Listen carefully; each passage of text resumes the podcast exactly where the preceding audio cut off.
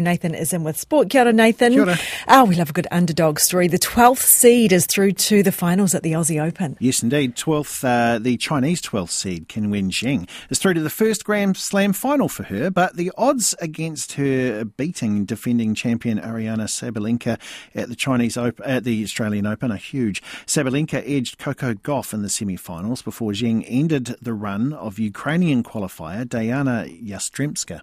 The feeling was incredible to arrive at my real first Grassland final. That's my dream since I was a kid.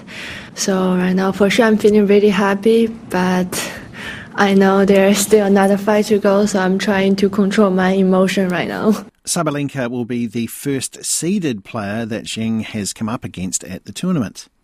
Newly minted silver fern Georgia Heffernan says she never imagined she would make her debut at the Nations Cup in England. The 24 year old was only named as a training partner, but got promoted to the team and told that she was going to start against Australia the day before the series opener. Heffernan played a full 60 minutes at goal attack and held her own against the world champions. I've watched a lot of games of um, Silverfern versus Aussie, and it felt exactly like it looks. It's just, yeah, it was very physical, but it was awesome, and um, I absolutely loved it, to be honest. The Silver Ferns meet England on Sunday morning.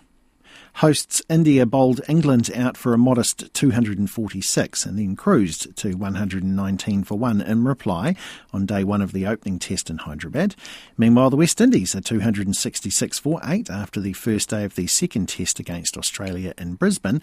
And Australia captain Pat Cummins and England's Nat Sciver Brunt have been named the ICC's Cricketers of the Year. Australian opener Usman Khawaja was the Test Cricketer of the Year, Virat Kohli the Men's ODI Cricketer of the Year, and Sri Lanka's Chamari Athapaththu, who's currently playing for the Northern Brave in the Super Smash, won the Women's ODI Cricketer of the Year award. And finally, Charles Leclerc has signed a contract extension with Ferrari, but the F1 team did not say how long the new deal is for.